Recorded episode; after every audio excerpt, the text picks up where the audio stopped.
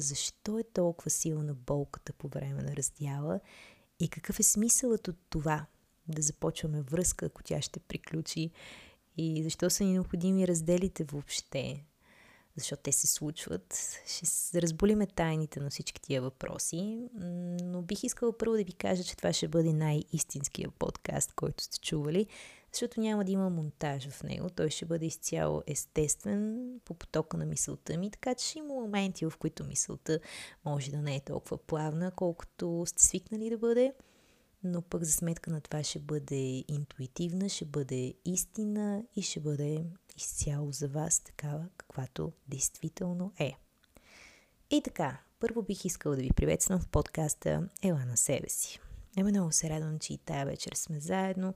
Мисля, че вече си станахме доста близки и може да задълбочиме тематиките, да влизаме по-надълбоко в смисъла на взаимоотношенията. И разбира се, да видим колко лечебни могат да бъдат те за нас, колко е лековито това да се свързваме с другите и как израстваме чрез тия неща. И знаете, че моя призив винаги е бил влизайте в взаимоотношения, защото така се расте много по-бързо. Това няма да се промени, дори и когато говорим за разделите. Та така. Странно е. Има нещо много странно в болката при раздяла, че тя е толкова силна, толкова силно се усеща това нещо. Все едно то не е отвъд тебе, то не е заради човека срещу тебе, то е нещо вътре в тебе, бе, което направо те кара да загубиш почва под краката си. И причината за това усещане е много интересна. Защо? Защото ние си мислиме, че човек срещу нас е незаменим, специален, уникален и така нататък. Но вие знаете, че с течение на времето ние забравяме за този човек. Той вече не ни е толкова ценен, не го усещаме толкова много, колкото в началото. И това ви говоря след години, когато се върнете назад и си кажете, о боже, нали, защо изобщо се нервирах за този глупак или глупачка? Разбира се, това е нездравословно тълкуване на нещата. Хората не са виновни, просто вече не са ви толкова интересни. Те никога не са ви били самите хора интересни, а начина по който те са ви провокирали да се чувствате. Така че човекът не е толкова специален срещу вас, по-специално е това, което той ви дава като усещане. Начина по който той ви провокира да се чувствате. И в един момент този човек, прекарвайки много време с вас, започва да изгражда много силно свързване емоционално и физическо с вас. Вие свиквате по навик да правите неща с този човек, той да бъде около вас физически, да ви докосва, да ви говори. Всички тия неща изграждат у вас една нова страна, която от срещната страна провокира. Тоест човека до вас бъдейки себе си, по някакъв начин ви провокира да проявявате нови страни от себе си, емоционално, физически, ментално, по всичките параграфи. Изведнъж започва да се съставя една нова част от вас, която е провокирана от вашият партньор. И когато той си отиде, си отива и тази част, която е провокирал у вас. И затова болката е толкова голяма. Защото заедно с човека си тръгва и тая част, тръгва си специалното усещане, което я е провокирало и затова ни боли толкова много. И може би ви се струва егоистично да ни боли толкова много, защото в крайна сметка не ни боли заради другия, ами заради самите нас, заради усещането, което другият ни е дал. И да, малко е тъжно, но е така, ние хората сме устроени малко по мислещи за себе си чрез другите. Но е много интересно, че в този живот е важно да мислиш за себе си, но ти си себе си само чрез другите.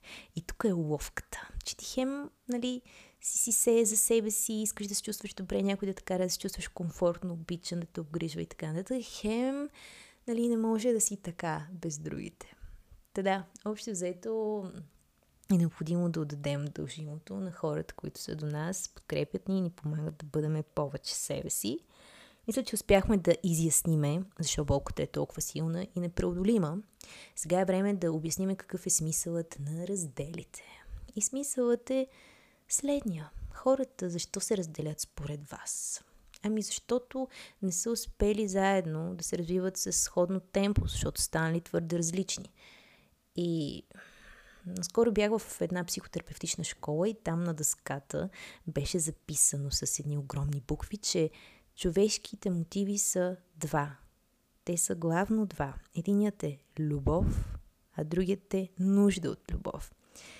И какъв смятате е мотивът за раздяла? Ми разбира се, нуждата от любов в човека до нас. Явно на него не му е достатъчно нещо или на нас и затова ние си тръгваме. И тук е много важно да зададем един въпрос, ключов въпрос. И то е, абе, защо? Защо се разделяме? И знам, че този въпрос е супер страшен, тъй като човек си мисли, че ще бъде обвинен, че нещо не е направил достатъчно или не е дал. Не. Този въпрос е много важно да се зададе, за да видим дали човекът е имал специфична нужда от любов, на която ние не сме откликнали. Защо? Защото ние може да си мислиме, че даваме обич на човека, че му я показваме, но ние показваме това, от което ние имаме нужда. А човек може да има различен език на проявата на своята любов. Да кажем, за нас може да е проява на любов, да изслушваме човека, да си говориме с него, да разказваме за работния си ден и ние така се чувстваме обичани и добре, защото за нас е важно да бъдем изслушани. Обаче за човек срещу нас любовта да се изявява по друг начин. Той може да има нужда от допир, от ласки, от масаж, от сексуален контакт. Тоест, той да се чувства обичан по друг начин, не чрез говоренето, така както ние си мислиме, че се чувстваме добре, обгрижвани и обичани. Ние му даваме изслушване, даваме му разговор, но той да не е такъв тип, бе, и да не иска. И това да не го кара да се чувства добре. И тая нужда от любов да го накара да си тръгне от нас, защото тя остава незадоволена, като това е един много прост пример. Има различни начини, по които човек се чувства обичан. Ние всичките сме различни хора и затова е необходимо да си говорим, да комуникираме, за да знаеме как човека до нас се чувства обичан и след като отговориме на този въпрос, да може да му го дадеме. Но за съжаление, в взаимоотношенията имаме три варианта. Единият е, че човекът може да има нужда от любов. Ние да не я задоволяваме чрез нашия език на любовта и това, което ние му показваме и той да си тръгне от нас. Но това е поправимо, това е окей, okay, защото може да си кажем, дай да поработим малко заедно, да видим какво може да направим. Аз не съм знаел за това нещо, ето сега вече знам причината, искаш ли да пробваме и ако човекът е окей, okay, може да пробвате и нещата да се поправят. Обаче имаме и друг вариант, в който човекът не дава любов на себе си. Той има нужда от това да обича себе си повече и не си смисъл дали си тръгва от вас, дали ще бъде с някой друг, това нещо ще продължи. И тук най-често е необходима терапевтична помощ, за да може човека да започне да полага грижи за себе си и да не търси тая любов в другите, която е необходимо той сам да даде на себе си. Така че в повечето случаи симбиози от двете. Човека хем себе си не обича достатъчно, хем а, не усеща достатъчно подкрепа и от другия срещу него. Така че е необходимо да разбулиме тайната около този мотив нуждата от любов и когато я разбулиме, вече ще знаем за какво става въпрос, ще сме си взели полките и ще продължиме напред вече, знаеки почти всичко, защото взаимоотношенията между хората са изключително прости, няма някаква, кой знае каква философия. Идеята е човек да бъде интуитивен, да усеща другия и за да може едни взаимоотношения да се задържат във времето, е необходимо да се научиме на синхрон. Какво ще рече това? Че аз се развивам и човека до мене се развива и ние сме достатъчно интуитивни да се развиваме в синхрон. Това гарантира на взаимоотношенията много голяма устойчивост и дълготрайност. Разбира се, както вече съм ви казвала, е важно да имате сходни ценности, за да може това нещо да ви крепи, да ви дава посока, но ако се умеете да имате синхрон във вашето общо развитие, тогава няма да се налага, когато единия е малко по-бавничък от другия и не иска да го настигне или не може да го настигне, тогава да се разделите, защото вече сте на съвсем различни нива, както вибрационно, така и ментално и там по всичките възможни параграфи. Та да, важно е да запазваме синхрон. И понеже този подкаст е малко странен, защото ние все пак не спираме да говорим, няма монтаж. И се опитвам да бъда максимално, максимално конкретна и ясна. Обаче, както знаете, човек трябва да внимава какво си пожелава. Та така, необходимо е да знаем, че разделите се случват с причина. И причината е нуждата от растеж. Дали ще е растежа за нас или за другия, все тая обикновено е и за два мъни. Въпросът е, че единият във връзката не се развива толкова бързо, колкото другият. И затова нещо нуждите са незадоволени между двамата. Та е необходимо или да сме в синхрон, или да се разделим и да си намерим някой, с който да се умеем да се синхронизираме. Обаче това е един труден процес. Защо? Защото да кажем, че в момента ти не се чувстваш окей с човека до тебе, на различни нива сте, ти искаш да се развиваш, той не иска, разделяте се, окей.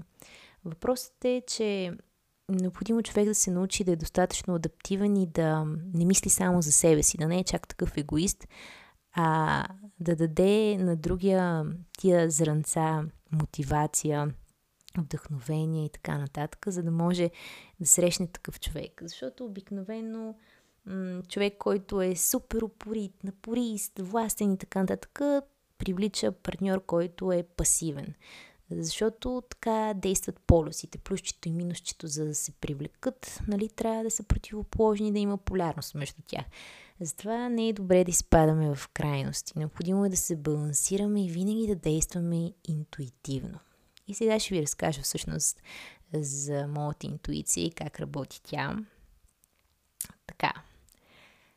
Значи, преди известно време излизах с един мъж, който беше така интересен, имаше сериозни намерения към мен, дълго време ме охажваше, обаче моята интуиция ми казваше, че нещо има, което не е наред в този човек и че няма да ни се получи да взима отношенията и че е по-добре да не ги стартирам. И така прекратих комуникация. Човек си беше така упоритичък, но той разбра за какво става въпрос.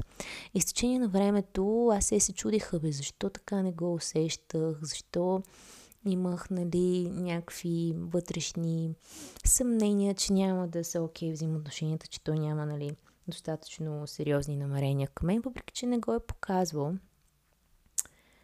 И с течение на времето осъзнах, че това е била моята интуиция, която ми е говорила, естествено. И аз, понеже съм интуитивна жена, веднага я слушам и си казвам, нали, бягай далече от тоя. Обаче човек си намери нали, партньорка, заедно си сериозен е, такъв какъвто съм го чувствала и ми е изглеждал. Въпросът е, че това вътрешно усещане, което съм имала в стомахчето, този gut feeling, е бил индикатор за мене, не за него. Аз не съм била готова за връзка. Защото човека имаше вече взаимоотношения и то след доста, доста дълго време, докато аз все още се лутах сама. И това беше всъщност ясната индикация, че аз не съм готова, не той.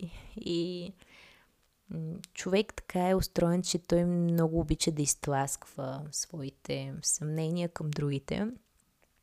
Това е работа на егото, което иска да се уневини. И е много важно да знаем, че всяко едно усещане, което имаме там долу в нашия gut feeling, то се отнася пряко за нас. И във всеки момент, в който ние го прехвърляме на другите, това е проекция. Това е проекция хора и внимавайте с тази интуиция, защото когато много се намеси разума, който се опитва да разтълкува интуицията, тогава стават най-големите грешки. Не го мислете, чувствайте го. И ако имате усещането, че трябва да бъдете с някого да си го живеете и живеете си го. Не дейте да мислите чак пък толкова твърде много.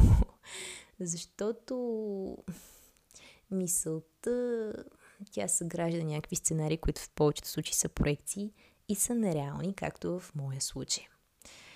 Така че а, ви съветвам да внимавате в това отношение и да не мислите твърде много. Защото една патка мислива мислива и нали знаете какво е станало.